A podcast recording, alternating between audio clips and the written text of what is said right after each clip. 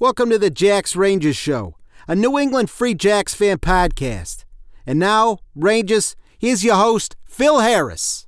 Huzzah, Rangers. This is Phil Harris here at the Jacks Rangers Show. Hoping you're having a great off season, enjoying the summertime here in New England. I am, of course, broadcasting from the beautiful Granite Outpost in Manchester, New Hampshire. Got a good little off season, silly season episode for you here. First up, we're going to have Alan Macleod. He is the president of the Massachusetts Youth Rugby Organization. Those folks are doing amazing things down there in Massachusetts for youth rugby. I will be attending attending the Bay State Games there at uh, Union Point. Remember Union Point, guys, on July the 30th. Come on down and see some excellent youth rugby if you can make it down there to Old Fort Union Point on July the 30th. After that, we had a conversation with the performance director of the Free Jacks, our boy Thomas Kindley, TK, and Bozo and I uh, chopped it up about what's happening in the off season, talking about a bunch of things. We've had some key departures for the Free Jacks. Obviously, we'll get into into that with our interview with TK. But first up, let's hit that theme music and get this party started. Like, like I said, first up, we got Alan Macleod, Alan Macleod, and then TK. And of course, this episode is brought to you by Stormalong American Hard Cider. Go over to their website, stormalong.com, hit in that promo code TJRS for 10% off of your first order. We appreciate Stormalong riding with us on episode 48. Saddle up, Rangers. Let's hit that theme music and get right into the interview with Alan Macleod. Woo!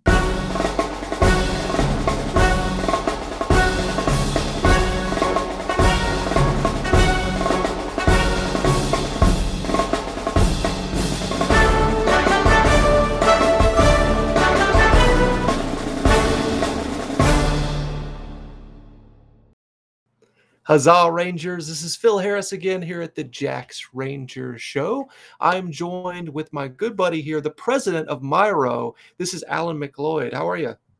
I'm very good. Thank you. Thanks for having me on, Phil. You're welcome. Let's get right into it. Um, tell us about your introduction or your origin story to rugby and also where you're from. Let's start there. Um, so I'm I'm from England originally, though I've been in the States for a long, long time now, about 25, 26 years. Uh, mm-hmm. And so I was brought up on rugby. Um, some of my earliest memories are sitting on the sofa watching the Five Nations way mm-hmm. back in the the early 70s, earlier than I probably want to admit. okay. uh, I, I, started playing rugby at eight years old. Um, it was normal; people did that, and we just ran around and played rugby badly. Mm-hmm. Um, carried on playing all the way through high school. Ended up captaining my high school team uh, badly, I should add. Uh, then went on to college, realized that there were people who actually played rugby well, and I wasn't right. one of them. So I played less rugby there than I think would be considered normal, I think, by American standards. But but after 10 years of playing as a kid, it didn't seem such a big deal to be drifting to the other side of the field and actually watching rather than playing. So mm-hmm.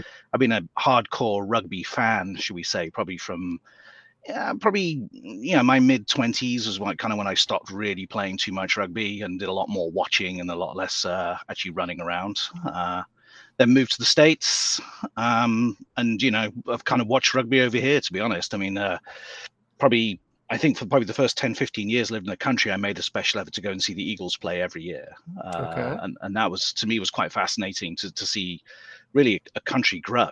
Um, early on you know, they, they were certainly fabulous athletes um, with with some some great sort of like eye hand ball coordination, but not mm-hmm. necessarily mm-hmm. the world's greatest rugby IQ. Would be my right. observation on it. Uh, so yeah, that's kind of how I got into rugby and, my journey through rugby. I, I guess say that probably the, the, next real kind of part of that is you know youth rugby. Where did that come into play? Mm-hmm. Um, so yes. for me, um, so I got married and I had a, a son, and uh, you know, as every aspiring ex-rugby player, you know, I dreamt of breeding the next great number eight, or in fact, having twins and having both blind and open side flankers uh, in the family.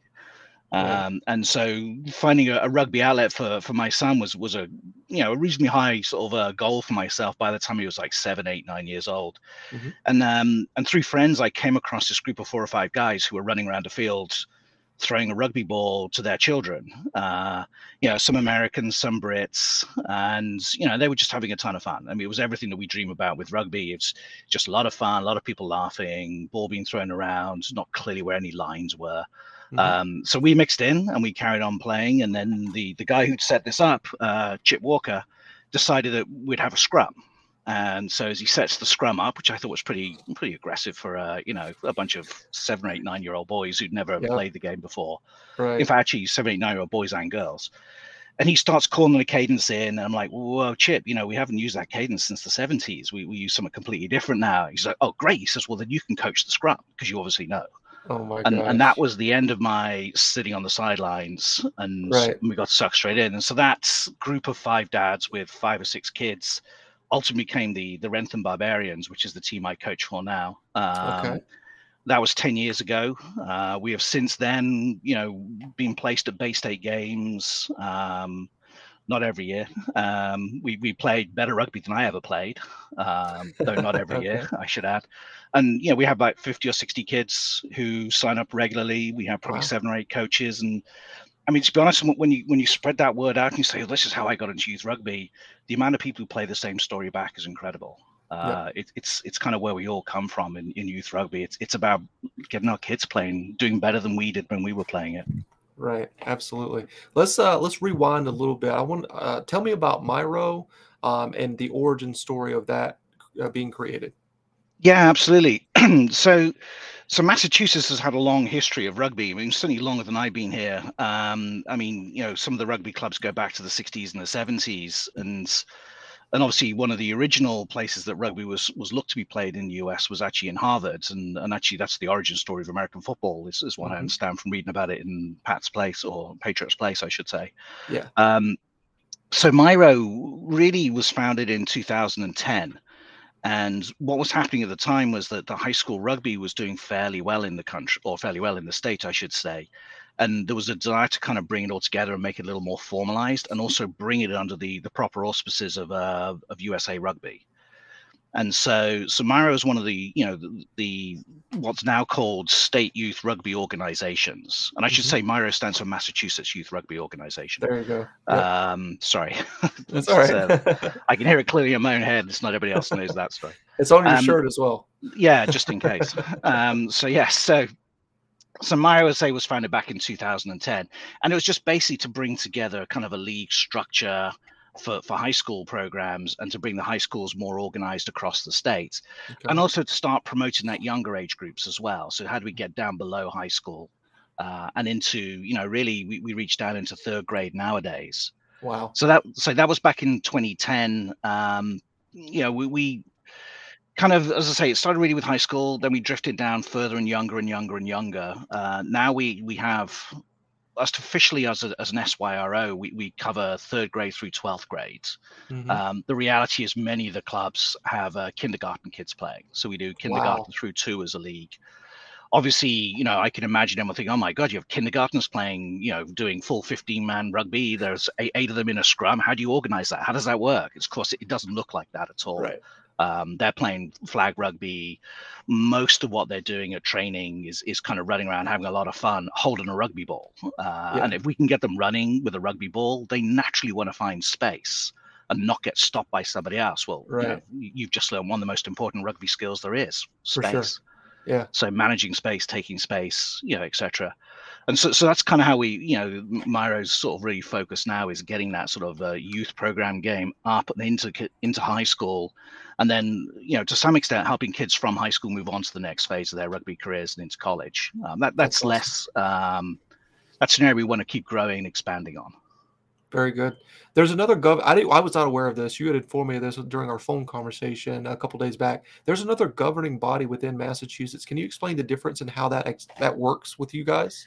Yeah, absolutely. It's it's actually one of the areas I would say that that Myro has been uniquely successful. Um, so obviously, most American high school sports are covered by the Interscholastic Association for that state, and so okay. the MIAA is the other other organization that we work with.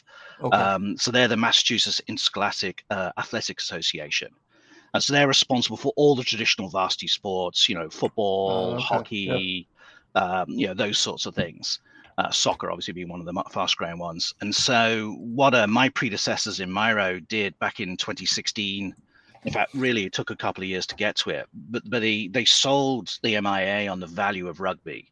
and the fact that the rugby is an inclusive sport. You know, whatever body shape you have, we have a role for you.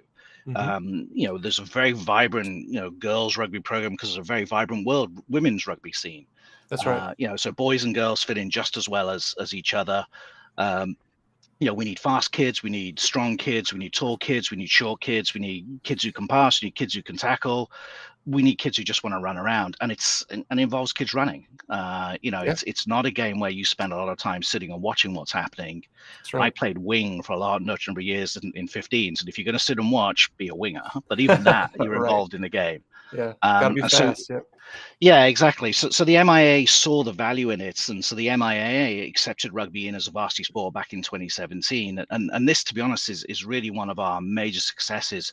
Now actually you know sitting alongside almost in that kind of parent like role where you know your kid has grown up and it's left home so you can't be directly involved in every decision they make but you get mm-hmm. to see how good they do uh, how well they do right. so the mia has grown to about 19 high schools now with a boys program and six high schools with a girls program um, wow hmm. which is fantastic i mean yeah the, that's great the head coach of the the top girls program was telling me that she had over 70 girls signed up for rugby that's awesome which is an amazing number. It um, is. Know, if, if, and and that's kind of what, to be honest, looks like success. Is, is we can keep helping clubs get kids into high school, have the kids talk to their athletic directors and say, "Hey, can we start a rugby program?" Mm-hmm. And then help them get that program started. Maybe not an MIA in first year, but maybe by second or third year they move into the MIA.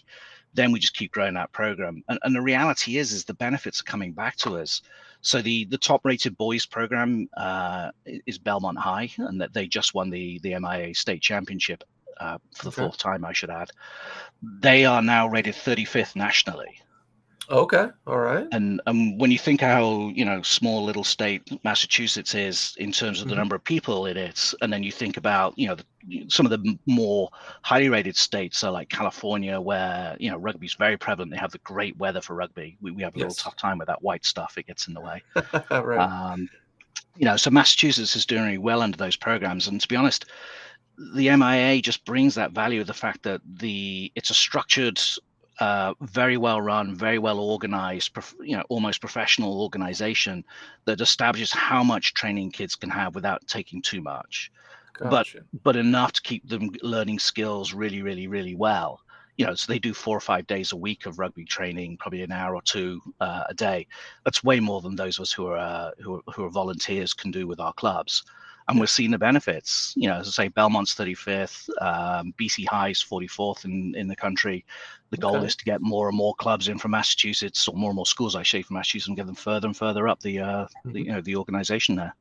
That would be fantastic. You know, when I was coming up, we didn't. I mean, I had to start my own club in high school. Uh, right. We did like intramurals essentially, and then uh, for me at that time, I was kind of like an outlier because everybody learned rugby in college. So I had a little bit of a heads up, but I, you know, my athletic ability was pretty limited. Um, although I had a little bit of knowledge about rugby going into college, um, you know, it didn't really translate as well as I would have hoped. But um, regardless of that, you know, right now what you're talking about is extremely encouraging because all of these youth groups uh, and you know the high school ages and stuff like that, they're learning how to play rugby so early on, and they then they can go to college and then potentially you know continue their way up uh, the ranks there into MLR and stuff like that, and maybe a future women's league within the United States that's professional, uh, truly professional. That'd be fantastic. But how many clubs fall under the uh, Myro banner at this point? So we have 14 clubs in Myro, um, four of which are really high school focused. So a couple of mm-hmm. them are high school 15s in the spring, and a, and a couple of them are high school sevens in the summer. Mm-hmm. And the other 10 offer a variety of, of uh, age groups, as I say, kindergarten through high school. So not every club has every team. Um, you know, we, we we've had a big push this summer to to get girls rugby uh, back to the forefront. We, we lost a lot of momentum, unfortunately, with COVID. Right. Um, so there's there's two or three clubs now which have girls programs which are starting to to gain momentum and become more established as well. So as I say, there, there are ten clubs who are offered pretty much everything. You know, somewhere from third grade through through seniors. Mm-hmm. Um, uh, you know, the other clubs will have kindergarten through eighth grade, that sort of thing. And so it's it's a bit of a mix. Typically, when you go to a tournament, uh, you'll see six, maybe at best eight teams in any age group. Okay. Um, so a couple of hundred kids running around playing rugby on a hot Saturday or a hot Sunday. It's it's kind of hard to beat, really. Yeah, absolutely. That's exactly what you want. Um, how is Myro funded? Essentially, um, just mainly donations. Does USA Rugby help out? Uh, is it like membership dues? How does that work? So we're a registered charity. We're a 501c3. That's a requirement of being an SYRO. Um, and so we, we actually raise all of our money through a combination of donations, things like you have done for us, um, as well as uh, limited fees we try we put on each of the, the, the players rather than the clubs. Okay. And so we're very conscious that um, that if we make rugby expensive, we, we, we eliminate a large number of people from potentially playing. And sure. I've not found um, it's not been obvious to us that that your financial well-being is an indicator of how good and how much fun you'll have playing rugby. Right. So, so we try to keep that out of the way. Most of the clubs have a pretty similar mindset and attitude of trying to keep the costs modest as well. But yeah, so Myro is, is entirely funded through donations, um, you know, a little bit of sponsorship here and there, but but not so much, and then small amounts of dues as well to be raised from the from the players and, and the coaches. One of the exciting things about rugby uh, compared to other sports is just the startup cost of getting a, a kid involved in terms of right. equipment that you have to buy. I mean, you probably need a ball. I mean, a, a mouth guard is a good idea as well, and then you know some boots, and then that's really it.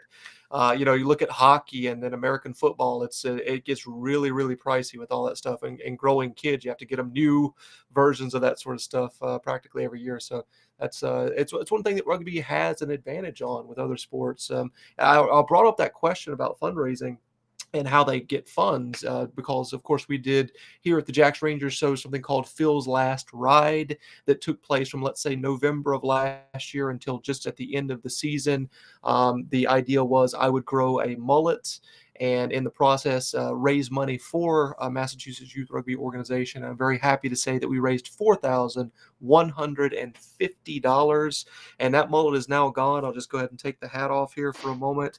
Um, I, I, pretty much went all the way down with this thing. It's slowly coming back in. We'll see what uh, hairstyle I end up with, but right now I'm pretty bald. Um, so yeah, um, just really happy about uh, what took place and all the money that we raised. Um, what are those funds going to be used for, Alan?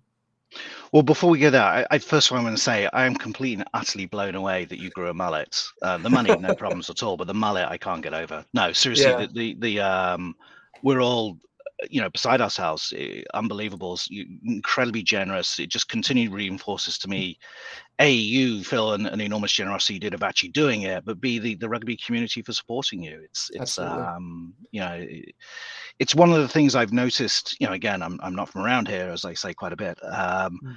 everywhere i go and i've been lucky enough to travel quite a bit you can have cultural differences in, in countries that can cause confusion but one of the most remarkable cultural similarities is rugby that's right. Not, you know, internationally, the, the, the culture is the same everywhere. It's generosity, it's giving, it's support, it's been helpful, and and yes. you're just a, an exact, you know, perfect example of that. So so thank you so much.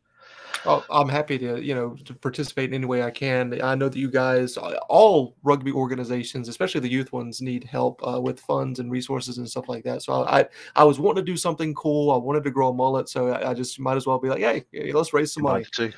Yeah, exactly. Yeah, perfect. Perfect. For sure.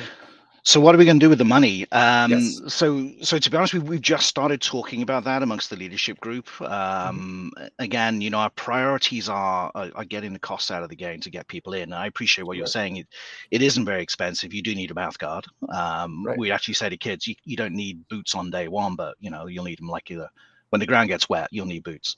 Mm-hmm. Um, so what we're looking at um, let me step you back a little bit. So, so rugby, at least for you know grade seven and up, is is predominantly a contact sport. And being a contact sport, there is some risk if if you don't know how to make contact safely. Sure. And and you watch, you know, Free Jacks and the MLR guys play, and they're making amazing hits. It's really hard as they thump into each other, but they're able to do that safely because they've been taught over the years how to tackle safely, how mm-hmm. to stop someone running safely, and they do it and can get up and do it the next time. And the goal of, goal of rugby is not knocking a guy into the middle of next week or cutting him in half. The goal is getting the guy on the ground, preventing the attack, but more importantly, getting him behind you so you can get the ball. And mm-hmm uh, the, the, whole point I'm bringing up that is, and that takes people to be trained how to do that. You know, right. so, so, you have to train people to do safe tackles, which means you train people how to teach safe tackling. and you mm-hmm. train people how to teach safe scrummaging, safe line out jumping, and all that stuff. So one of the areas we want to try and do is is help fund coaches going for their their you know the World Rugby L1 um, mm-hmm. certification now. That's basically the the minimum bar to be able to teach contact.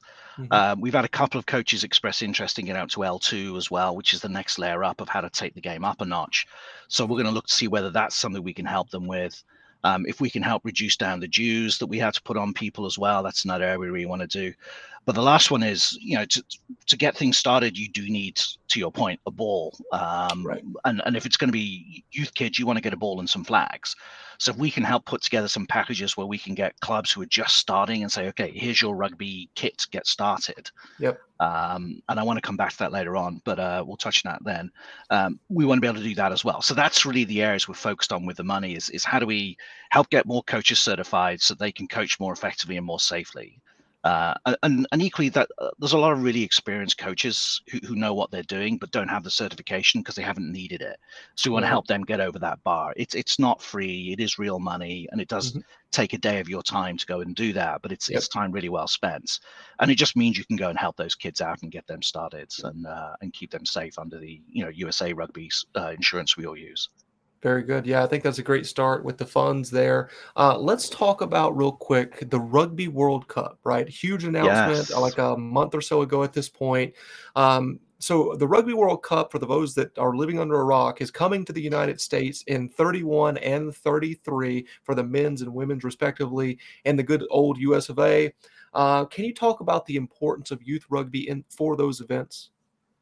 Yeah, I mean, it's really, really very simple at the moment. If you're a high school kid playing youth rugby today, you're probably one of the people that are going to be playing for the Eagles. Right. It's I incredible mean, it, it, to think about, but it's true. Yeah. It's absolutely true. I mean, you do the maths and you will do the math and you work it out. You know, we're, we're, we're nine years away. Mm-hmm. Who's going to be 23 through 35 in nine years? Well, it's college students right. and kids who are who are in middle school and in that whole gamut in between and yeah, I, again, as a you know, I, I, I guess I have to confess I support England over the US, but uh, but I you know, I, I, talk to people in other countries, and we all live in total fear of the US. Not today. We, we know today we're going to have a hard game against the US, and it's going to be very fit, great athletes, right. and it's coming. It's really coming. But we know the day the US starts bringing through children playing rugby, and they start at seven, eight, nine years old, and they hit mm-hmm. the rugby field, you know, in the mid 20s, with the the ability the US has to bring out fantastic athletes, with the the fantastic eye hand coordination, um, the fitness levels, the facilities yeah. over here. The US is going to be right there, and you know, as I say, we all live in absolute mortal fear of what the US can do when they get to that point. And 2030, 2031, we're right there. We're right on the yeah. cusp. Um, and the same for the women in 33. It's it's going to be you know women's rugby. There are a couple of really fabulous international teams, mm-hmm. and the US is knocking on the door. Yes. A few more, yep. a few more days of professionalism, a few more younger days getting started, and and the US is going to be right up there it's really encouraging. I, I, I tell this story. I've, I've told it at least once on the show, but I'll tell it again. No big deal. Uh, I went to the Rugby World Cup in England uh, in 15, and I stayed with some folks in Gloucester at an Airbnb. Very nice people. Um, uh, so we went to like a, a, pub for like a Sunday roast or whatever, and the people that ran the pub were like, "Oh, it's an American. Let's go talk to him or whatever." And they're like, "How's the United States doing?" I said, oh, "We're okay, but uh, give us ten years, we'll be unstoppable." And that's just American confidence, right? right? So we're approaching that, and you know, we're okay, but not great. So give it another ten years. I'm, I'm going to say that, and we will be unstoppable, hopefully.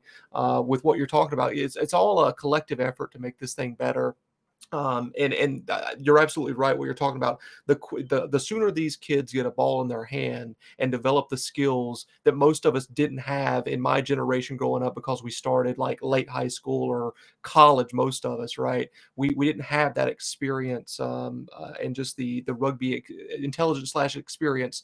Uh, the IQ to build up, uh, you know, a better game for ourselves, essentially. But uh, yeah, um, let's talk about um, how has the involvement of the New England Free Jacks and youth rugby been? I know that they're they've been out to schools and stuff like that, to clubs. Uh, can you talk about that? Um, they have been fantastic. Uh, truly, truly, truly amazing. And not because I'm on this show, I, I, would tell anybody that anyway. In fact, I was down in Connecticut and they were going on about this bizarre little team from New York, but I was telling them how much better the Free Jacks were as people, uh, yeah. irrespective of what, what happens on the day on the scoreboard. For sure. Um, so, yeah, I mean, you know, if anyone who's been to any of the Free Jacks matches may well have seen uh, Myro kids playing rugby at halftime. You know, mm-hmm. they they invite us to put on touch games. They invite us to form the tunnels for the kids to go, you know, for the players to run through you know and, and those players are directly interacting with those kids uh, and, and that's at the most simplistic level.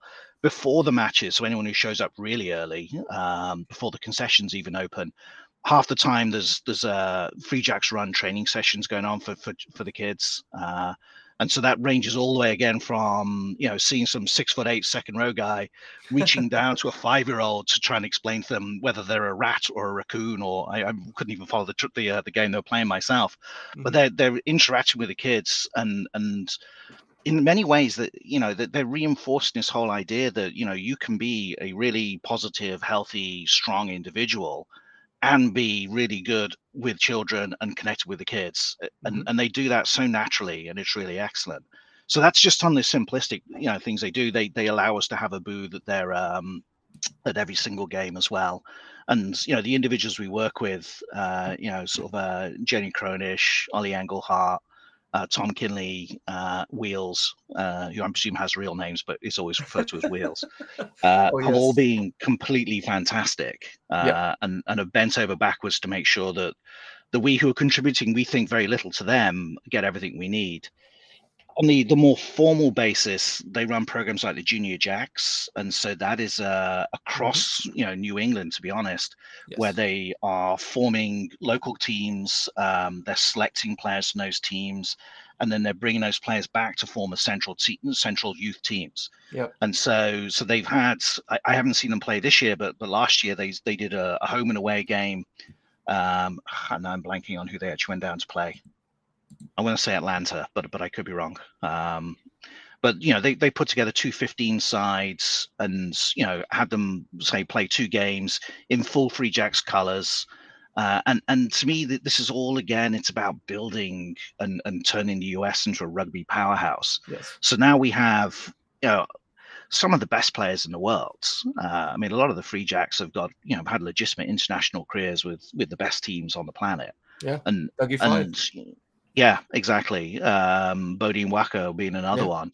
Uh, you know, they, they're getting fantastic coaching. They're getting access to players who have international experience. They're getting some level of exposure. I mean, I appreciate they're not getting the day-to-day training from with these guys, but they're getting some exposure. And and what could be kind of distant heroes you never get to meet and see mm-hmm. are real people yeah. and are real people you know who work hard and and and are there to help reinforce those messages so so that's one area where they've been fantastic the other one they've been really good and you, you touched on this going into schools they run a program um, which is across the mlr called rugby in a bag mm-hmm. and they work with us on that one the idea of rugby in a bag is that they go to to a, a school typically an elementary or a middle school uh, and they introduce rugby as part of the um, the physical education curriculum. Yeah.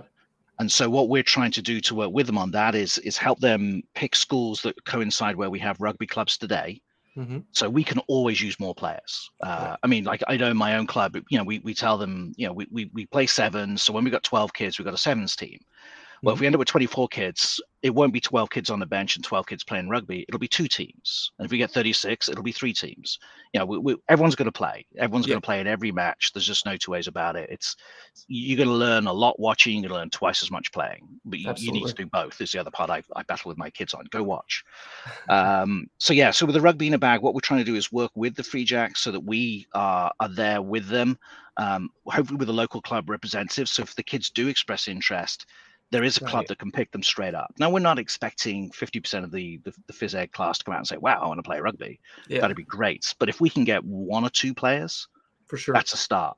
Yeah. Um, and then the, the, second phase of that, which you've just started talking to them about, is is actually going to those areas where we already have MIA high schools, but going to the middle school there, mm-hmm. and and the pitch to them is going to be if we can teach your kids to play rugby and tackle before they get to high school, Now you're going to build on skills. You don't have That's to right. start teaching skills. So, so now ninth graders aren't coming in with not knowing what to do. Ninth graders are coming in skilled, somewhat ready to go, ready to kick it up a level, and that gets us further and further up the um, you know the world or the national rankings, which is clearly part of the objective here as well.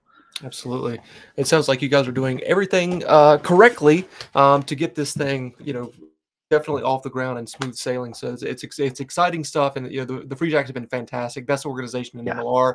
I continue to say that. Um, I think a lot of the clubs lag behind what they're doing with community building, and part of that is the youth rugby and trying to help that along as well.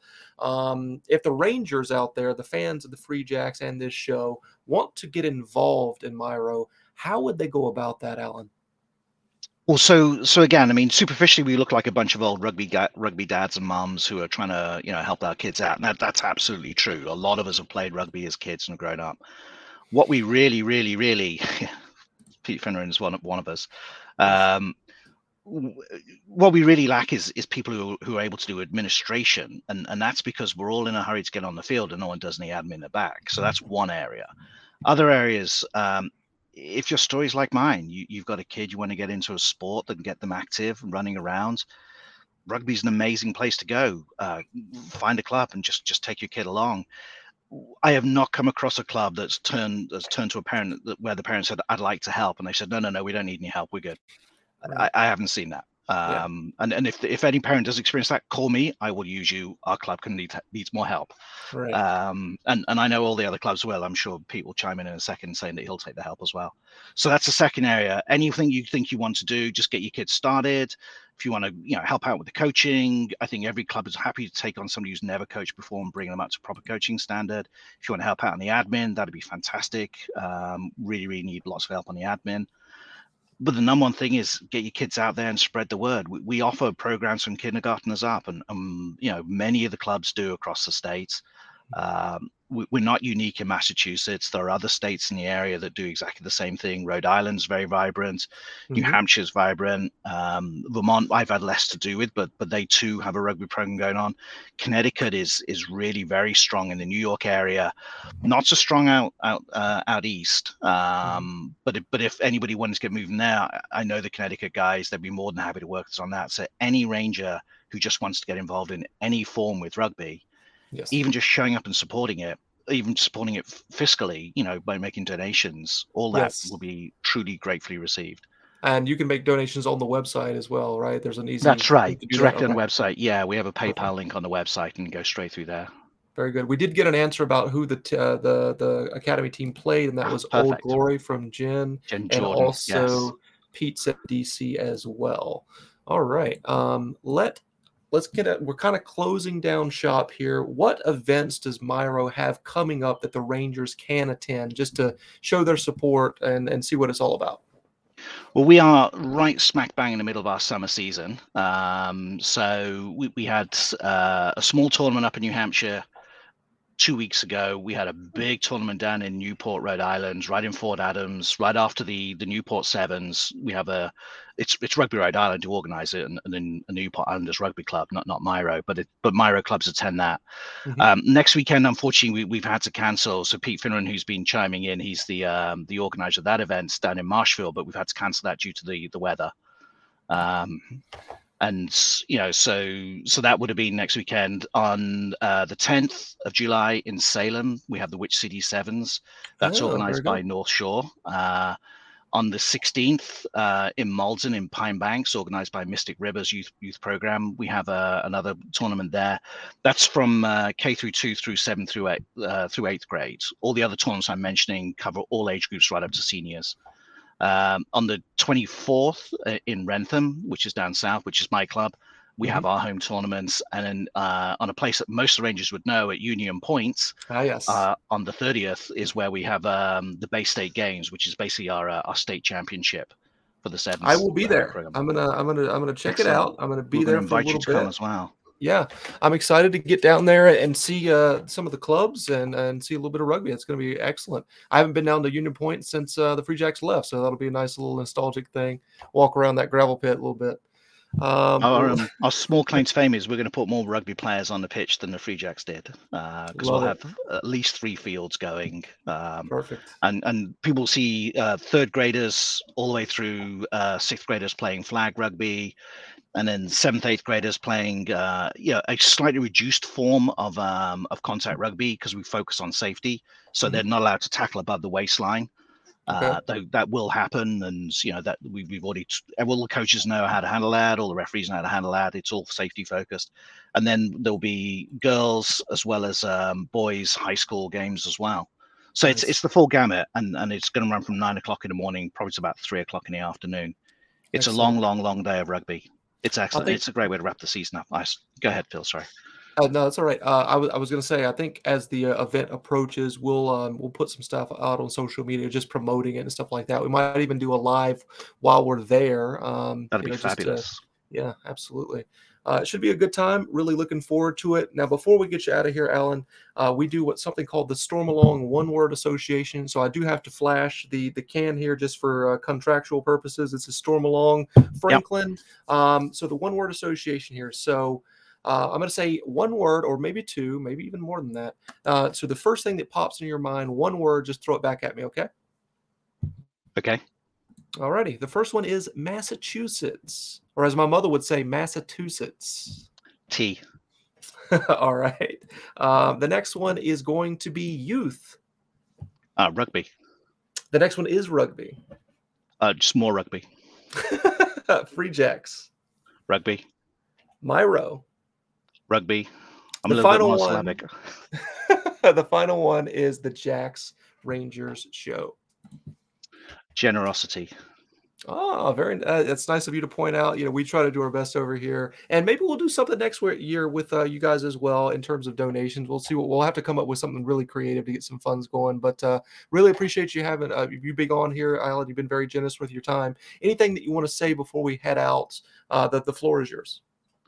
Um, again, thank you so much. Um, incredible generosity. You can, not say enough about it. Phenomenally generous of you to, uh, to you and everyone who sponsored you as well. So thank yes. you, thank you, Rangers.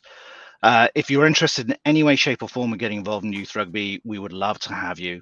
Um, whether you've played a day, a week, a year, or or 100 years of rugby, we would love to have you.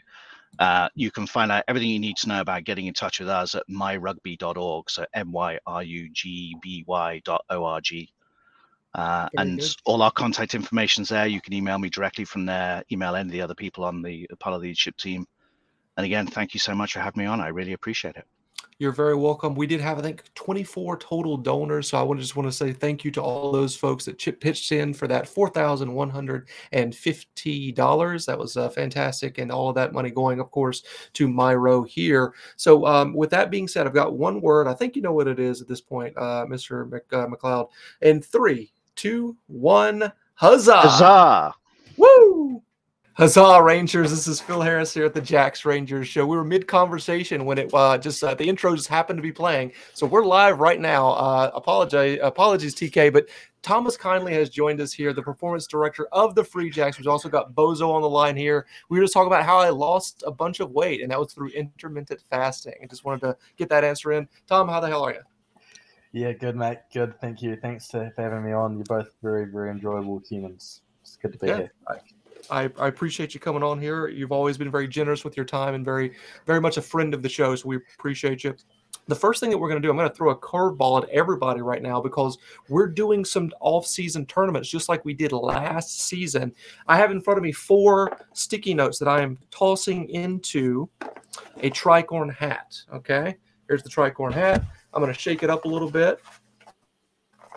What we're doing right now is uh, creating seeding for these tournaments. So the first, uh, the first, I wish I had some music to play in the background here, royalty-free music.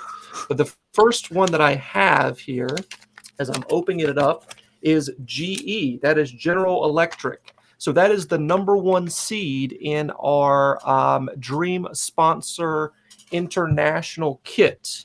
So I'm going to put a one beside of that and move it to the side, okay? The next one, not looking. Grabbing it, okay? Let's he had this all rehearsed. He had yeah, it all rehearsed. Yeah. Let me see here. SpaceX is the number four seed. So I'm going to put a four right here on that. And the reason I'm doing that is uh, one plays four, uh, two plays three.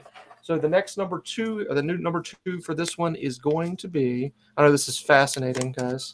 Um, this is your pick, Bozo. That's right. Buffalo That- Wild Wings. well, is that's a correction. number- That is that is the pick. That is the pick. Yes. That is the number two seed in that tournament. So the final one, of course, is going to be the number three seed that plays your pick, Bozo. Um, is going to be Nike, I believe it was, which is quite the flex. If Nike was the kit sponsor on the front and Paladin was the uh, the um, the actual athletic supplier. So there's Nike right there is the number three seed. They will be facing off against your Buffalo Wild Wings. I'm going to put a pause on the other two for right now because it's not very compelling.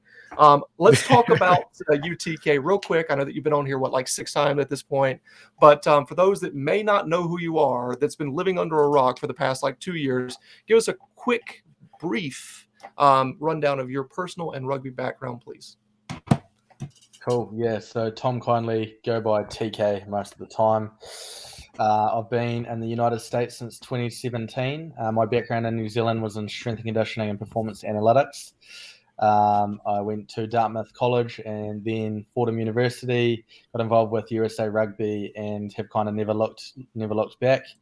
Um, got involved with the Free Jacks from 2018. Uh, involved in the exhibition season as an intern, primarily in uh, analytics and a little bit of S and C, uh, and then subsequently, have yeah, been with the team for our inaugural 2020 season and 2021, and now 2022. So yeah, uh, going into my fifth year with the with the Free Jacks, which is pretty crazy.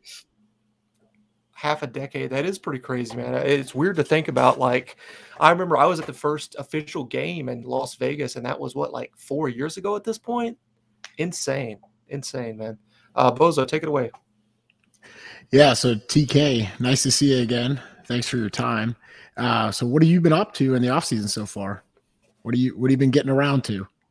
Yeah, cheers, cheers, Bozo. Um, I have been, um, yeah, it's a it's a busy time for you know general management and, and those sorts of things. Obviously, uh, getting guys out safely of the country. A lot of our guys play in other competitions for the other portion of the year, so getting those guys home with with relative urgency. Um, conducting reviews, um, you know, financial performance, player, all of that, having a one-on-one kind of with all players, and and um, you know going over our evaluation of, of their season and, and and where that sort of puts them in terms of next year and beyond, um, and then beginning to look at obviously our, our team and player base for next year, but also obviously organizationally, the Free Jacks are working on some pretty cool stuff with veterans, so. Um, you know, trying to work out ways where we can hold events at veterans and uh, try to continue our efforts in the community and academy parts of the game, and then hopefully I'll, I'll also spend some time with my family and my wife uh, in the next little bit here, which will be good. Nice, nice. Lot seems like Uh, seems like it is very busy. That's a lot of work to do. You just rattled off quite a bit there. Nice. You're, you don't have like an eight day work week, right? I mean, I work hour uh, daily. Do you just you're kind of like you're you're salaried, so you're just working whenever. Is that right? Yeah, no, it's just um, you know, it, it doesn't really stop. It gets it's nice in the off season because you know you can you can operate from your couch. You can get, you can speak to agents, players, all of that from from the couch a lot of the time, and um, that's so that's the fun part. Like that's the part that I've really enjoyed is scouring the world for you know who's going to be the best fit in the position and and who's going to be a good free jack and stuff like that. So I really really love that part, and obviously the appointment of of management as well is also really fun. And now we've got a pretty the most well built out our staff's ever been. The players benefited from that this past this past year, and yeah, that that's been cool. But yeah, there's definitely it's always you've got to be a couple of steps ahead. We pride ourselves on being a couple of steps ahead, so you know, trying to keep that going as best we can. What was your overall impression of uh, this season, LR? Just the teams and the competition. Yeah, good good question. I it's definitely um got better. Uh, I think it does continue to get better every year. Like the more opportunity North American eligible players get, the the, at the younger age players in North America are exposed to MLR. Those are all good things in terms of increasing the standard. And then the foreigners that are, I think every year gets more credibility, gains more credibility overseas. So there's more and more foreigners that are open to it, and you know even Super Rugby teams see benefit now and and players coming over and, and playing a season here as opposed to you know playing club or and working or there's real benefit to, to doing this. So yeah no it's, it's better. It's better. Good. All right. This is kind of a tough one. You don't have to nail it down to just one moment but like what was your like favorite moment of the season or favorite series of moments whatever yeah um well the austin game was pretty special uh that was poor Austin have had a couple like that against us where we've taken one from their their grip.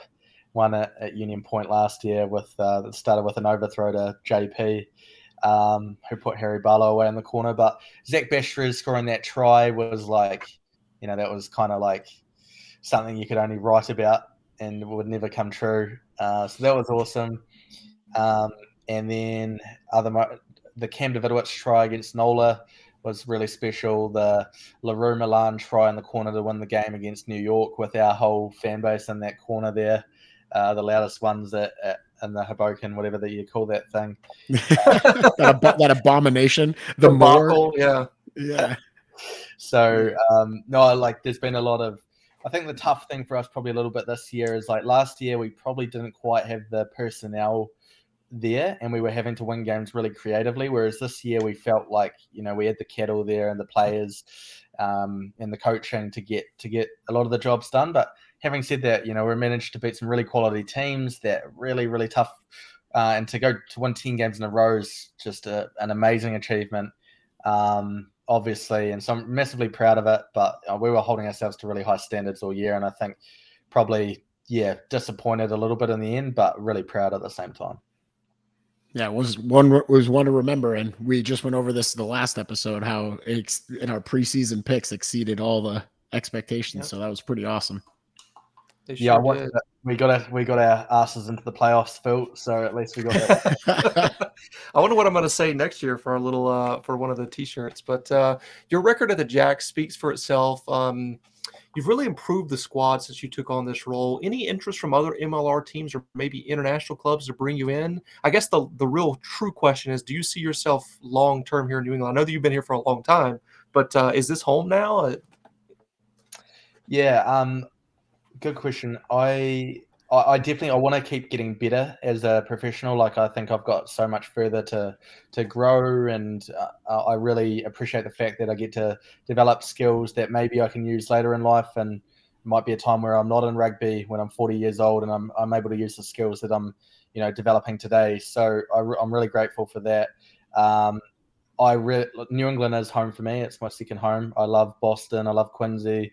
Love New England. Um, but it'll depend on my wife as to whether or not you know where we end up going. Smart man, smart man. Yeah. So uh, she, um, yeah, I don't say it enough, but man, i am very well supported with with my wife, and um, you know, she's been massively part of the success of the Free Jacks. So that's been pretty cool. Uh, so I'll make sure that I, you know, that we take her into account when we're making decisions. But yeah, I mean, I'm perfectly happy with the Free Jacks. I'm excited for 2023. Uh, we've got um, you know Scotty and Mike are on board, and our um, the the staff is relatively unchanged as it stands. So that's pretty pretty cool for the first time, really, because we've had to kind of make massive changes every year, which has been you know been crazy. Bozo, before you go on to the next one here, I think I'm just gonna um, because the remaining things in this uh, little hat here that's going to be put in here is actually what we're kind of going to the, next little bit here. So what I want you to do, um, TK, is I'm reading through these names as I'm seating these next couple, uh, eight in total. If you hear a name that maybe you've spoken to perhaps in the off season, you can give us a little cough, if you will, please. So what I'm dropping into the tricorn hat right now, um, I'm going to grab the first one, not looking.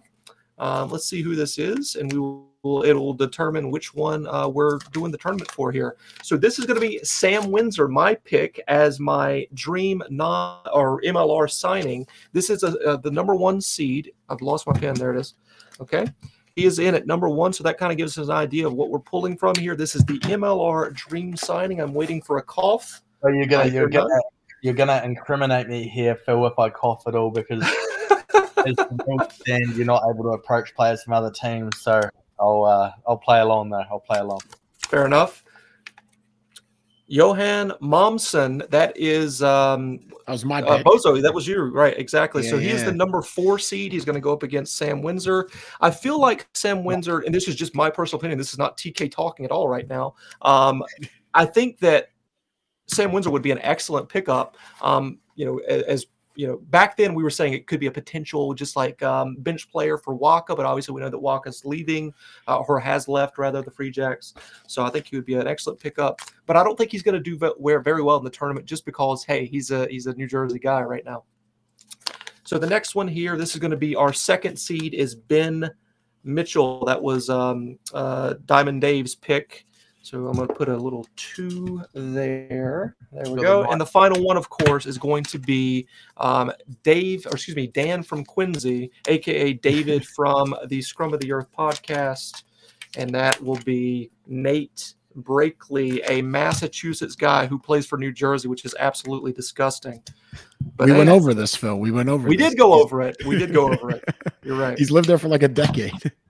All right. So we're hearing no coughing, by the way. So I think we have our answers there. Um, final one here. I'm trying to do this quickly, guys. Not looking. All right. I'm pulling it out of the hat. This is going to be our non MLR dream signing. AJ MacGinty. That was my pick. So he is the number one seed, Mr. America, uh, current fly half starter for USA Rugby, gets the number one for us. Now we're picking the number four seed very quickly here. Pulling this up right now. I probably shouldn't have used post-it notes because they're sticking to it. Nathan Hughes, that was Dan from Quincy's pick. Um, former Wasp man plays eight. He is going as, as the number four seed against AJ MacGinty. Not looking. There's only two left in here. All right, and ba, ba, ba, ba, ba. Joe Marler, your boy Bozo, who happens to always like anytime we tag him in a post, is always liking our post. Uh, TK, please na- make note of that. Um, he is the number two seed. And the final one, of course, is going to be um, unrealistic, in my opinion. Uh, but, you know, it's a dream signing, so we can do whatever we want to, I guess. That is going to be Paolo Garbisi. You know, he's the starter for Italy at fly half. We need fly halves on this team. That would it's logical, but it's unrealistic because he plays for, I think, Montpellier in uh, the French top 14. All right, so that uh, does away with that. Let me bring you guys closer in here. There we go. Okay, uh, Bozo. So we, we're going to go ahead and skip over the long one there, and you've got the Beaudein Waaka question. Yeah. So with you know Walks being MVP this year, and you know I think he was like the Player of the Year for the Free Jacks, and he's off to Japan. Um, how early did you guys know that? Uh, was it still during the season, and then uh, have you already started reaching out to other players? Yeah, it was. Uh, it was actually it happened all of a sudden. Uh, they had a ten. Kobe had a ten who was going to be going in, and Beaudein's agent had had flicked across his resume to them, and then the ten pulled out at the last minute, and then all of a sudden, Beaudein gets a phone call. Um, so that that yeah, that's how it happened. It was it was actually right after the season. It was. Uh, you know the boys embark on a two or three day um, alco- alcohol infused um, bender postseason, and it was it was in the amidst that, and uh, Beaudein gave me a call uh, and, and gave me a heads up that he just got a call from his agent. His agent called me shortly after, but I mean we're stoked for him. Like it's you know no beating around the bush. It's life it's life changing money. Um, he he deserves it. Um, yeah, I'm we're so happy for him. Um, yeah, so that's how it happened. It's and it's it's yeah, it's cool. Yeah, I mean, I don't, I don't speak for every Free Jacks fan to where we're laying. I think it's more of like a, it's like a happy sadness, you know. It's Yeah, like a teacher, you know, a, a teacher seeing their favorite student graduate or something like that. It's like we know he'll be back to visit, you know, and it, everybody's like ha- so fired up for him. I think that uh the Steelers just got a bunch of new fans. People will try Yeah, to be. sure. tuning Yeah. I don't know how many people are going to subscribe to FloRugby though, but we'll see. I, I think top 14, or excuse me, uh, the Japanese league is on uh, the Rugby Network, or it has been. Um, oh, that's so- right. So are they on yeah. TRN? Oh, perfect. Yeah, yeah, yeah. Nice. They have been. Yep. I think they've been doing like one or two matches over the course of a weekend. You, you see a lot of like Sungoliath on those those because that's like the biggest team I think in Japan, um, championship wise. But anyway, um, let's kind of go over my next question. I wrote this a couple days ago, uh, TK, and it you know it's basically like I was going to ask like obviously the fly half position needs strengthening, but now we've learned that Hooker um, and also one of our props, the, the starting guys, um, Peter Janssen and, Eric Diager, have also uh, left us. Um, so those positions obviously need to be filled in. Is there any other positions that uh, that need to be strengthened in your mind? Uh, you're asking indirectly, uh, have uh, any other players moving on? Um, I think there's always a bit of a risk around some of our, you know, our guns like, um, you know, Slade McDowell. He's going to be close to Super Rugby. Mills Center. Uh, probably not too far away either. But um, hopefully we, we those guys are on contract and stuff, so you know they're they're coming back at this time. But obviously, if they if they do get an opportunity to again make makes really significant money and to play at the, top level of the game right now, then we, we won't get in their way of that. Um, so yeah, Hooker's a tough one. Like Peter's been a been an awesome um, ambassador for the club. He's put his body on the line week in week out. He's tough, great competitor, a really good set piece hooker. Um, unfortunately for him, obviously at the end of his contract, getting and getting a you know essentially what is a 12 month recovery period, um, it just you know wasn't to be for Pete to continue on with us. Uh, but we wish him all the best in his rehab, and we'll be checking in on him and making sure he's doing all right and getting back to full fitness, and we'll see where he lands next. And then Eric, another one like like Beaudein, just the it's just the the money side of things again is in France, even the third division, albeit they they just got relegated uh, from the Pro D2. They yeah, the money's just significantly different there. So you know, tight head's always going to be in demand. We, we probably saw that that was going to happen with Eric at some point. He'd been really solid for us. Um, but that's all right. That's the, you know, one of the things we're going to have to deal with um, over the next few years, I think. So all good. Mm-hmm. Could you put like um like a percentage, I guess? Yeah, we, we don't we don't have time to go like line by line, I guess, name by name, but like is there a high amount of retention in the squad currently? Yeah, so it's a it's a work in progress, but um, you know, we we were we were sort of aiming for around 75 80 percent 80 percent of the the team and then by the time you lose a couple you know to different competitions and then someone else there's always the thing like our big my biggest challenge is it's a six month season. It's incredibly difficult for play like what do they do for six months? And we're, we're trying to get really creative and help support some guys. We have uh, a group of about eight to 10 that are sticking around year round and doing all sorts of different things. Some are studying, some are working, um, and they're they're going to be helping us to also grow it, grow the organization. Because in the past, you know, we build this momentum over six months and then boom, dies, and then we do it again and then dies. So that was part of the reason that we got that over the line with our ownership group to try keep a few more of, the, of them around and support them over the other six months.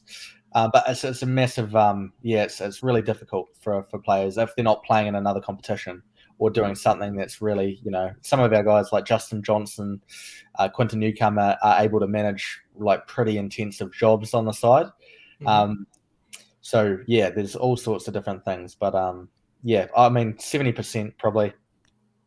Awesome. Yeah, that's good. Um, one quick one wrinkle to that question: Is it hard to find work for the international guys? Like like actual jobs? Is that difficult, like visa or like you know yeah. paperwork wise? Yeah, it is. So they typically come over on P or O O visas, which is like an extraordinary uh, ability athlete visa. So if they're over on a P visa, which most of them are, they can only be employed by Major League Rugby or the New England Free Jacks. Hmm. So obviously, you know that's that's really difficult. So they can't like pick up a job even at a, like a supermarket or doing whatever for six months of the year because if they could, it would be probably a walk in the park. Um, yeah. So yeah, I, I, feel like we're just on the brink of at the moment. Um, you know, players want to be playing in in, in the in MLR, but at the moment, just with the money not quite there yet, and you know, it's a six month gig and stuff. There is a lot of turnover of players. Um, so that's that's one of the things that I hope to see ironed out a bit in coming years. Awesome. All right. Um, speaking of um, players, you know, there is something called the draft that we have here in this country. It's very unique for MLR, uh, very unique for American sports. Uh, it's a way to replenish, you know, and fill in some gaps for a squad.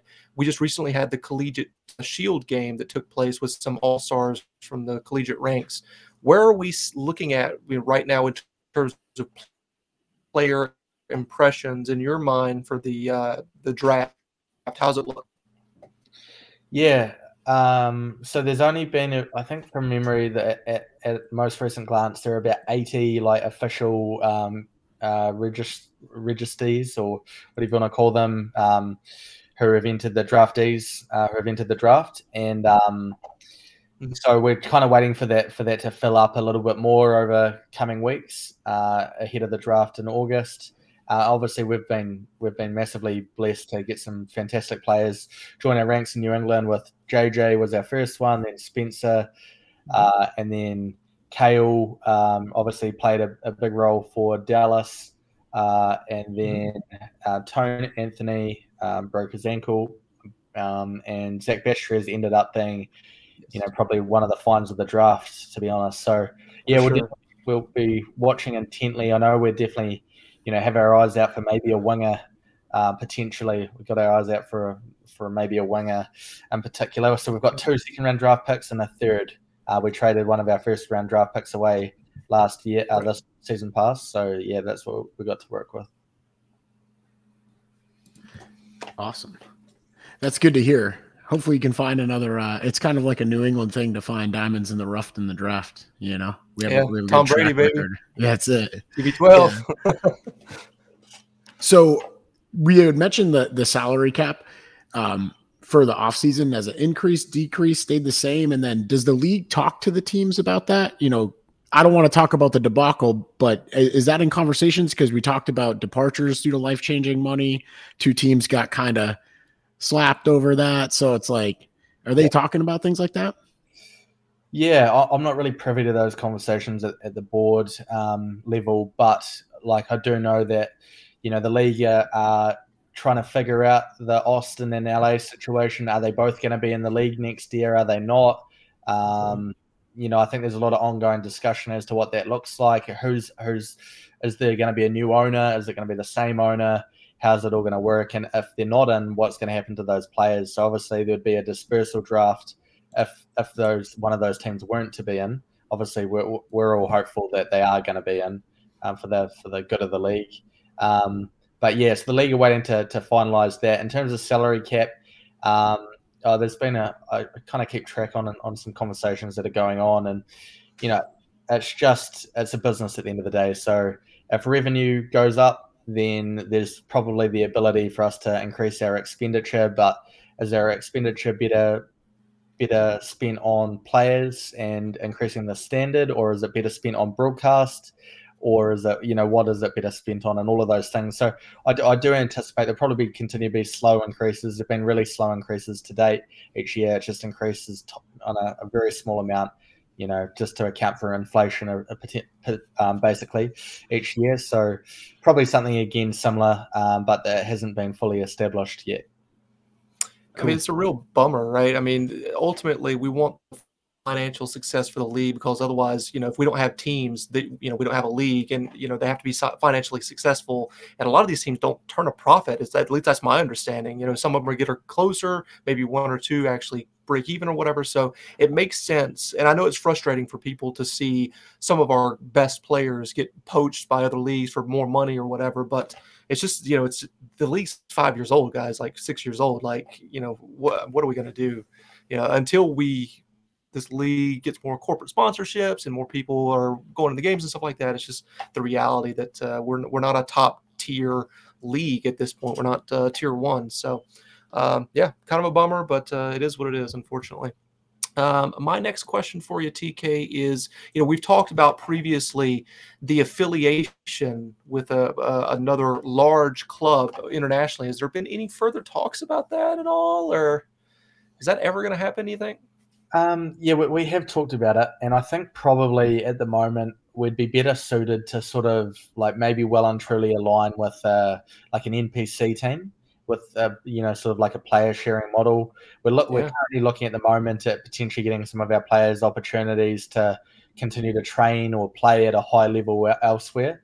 Um, so yeah, we are we are consistently really exploring all of those all of those things. But you know, Slades with Manawatu, uh, Jesse and uh, Mills uh, with Taranaki. Uh, Stan Mm. is potentially going to be with one of those clubs as well. Uh, he's he's got back to New Zealand now, so I think it makes a lot of sense to potentially align with the NPC team. And obviously, I've got really strong links with Otago, and they've been a they continue to be a really good good um, relationship for us. But it's just kind of working out right what does a natural partnership sort of look like? You know, what's the benefit to both organizations?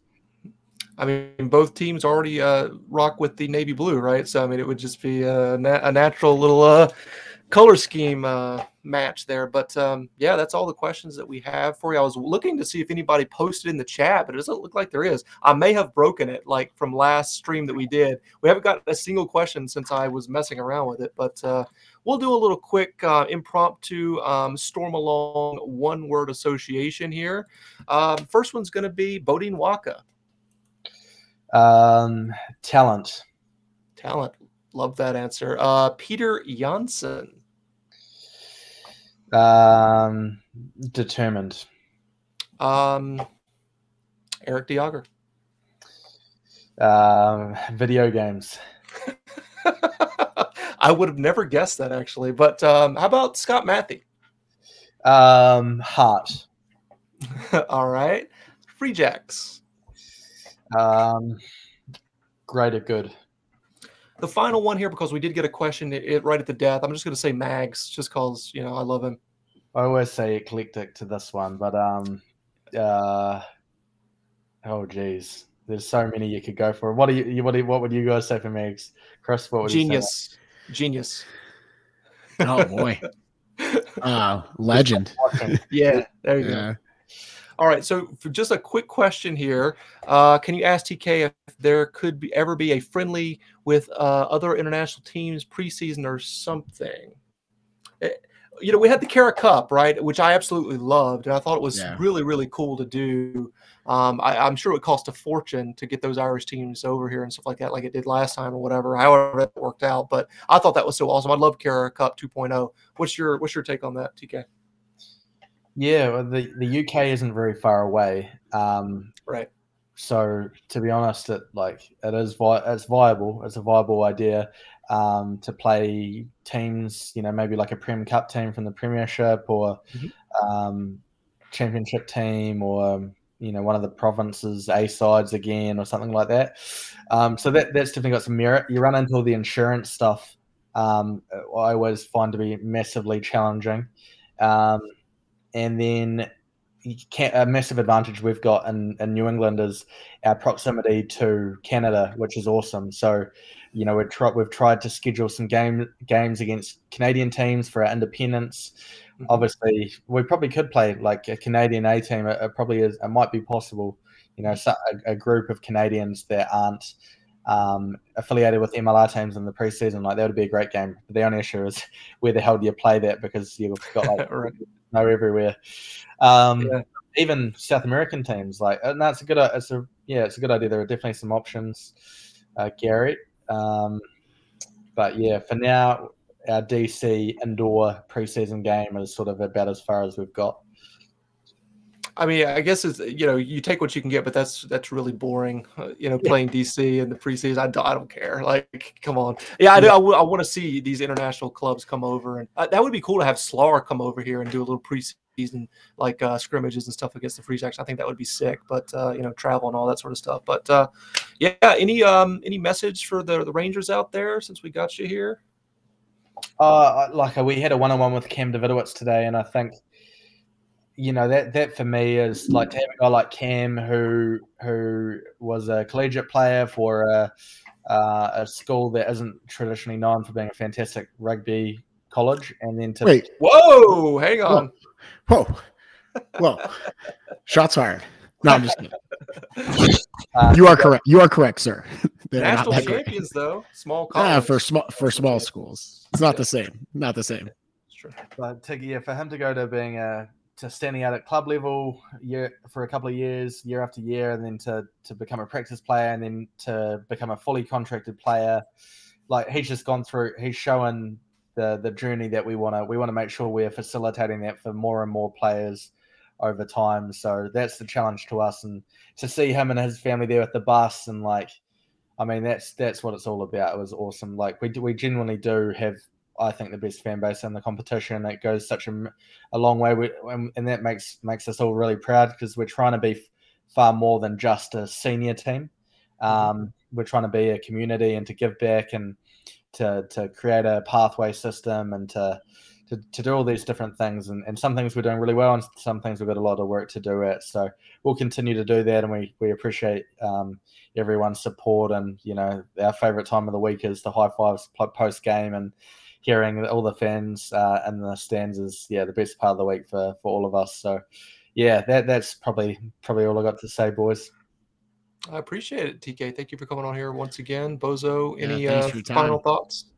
No, I just echo. I also like the handshakes at the end. I think that's probably one of the coolest things about the rugby culture. You know, you can't do that at like a pro baseball game or anything else like that. You know, like they always mm-hmm. show it on the on the uh, you know, they always make a thing of it on ESPN when a baseball player like throws the ball back, but we get stuff like that every game.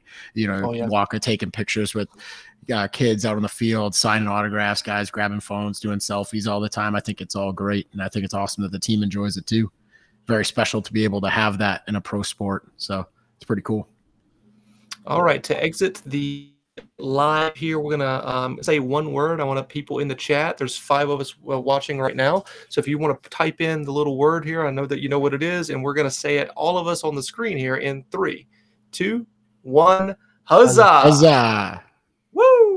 All right, Rangers, tell us how we did. Send us an email at jacksrangershow at gmail.com. Make sure you're interacting with us on social media or on Facebook, Instagram, and Twitter. Give us a like and follow over there. We would greatly appreciate it. People always ask, how can I help the show? First and foremost, however you're listening to the podcast, the audio version, please give us a five star review. In addition to that, go over to YouTube and uh, search for the Jacks Rangers Show. Please subscribe on there and like all the videos. That's going to wrap it up for silly season part part one, and we will be back with you before the end of July with an additional episode as we ride on through the silly season here at the Jacks Rangers show. Huzzah, baby. Go free Jacks. Woo!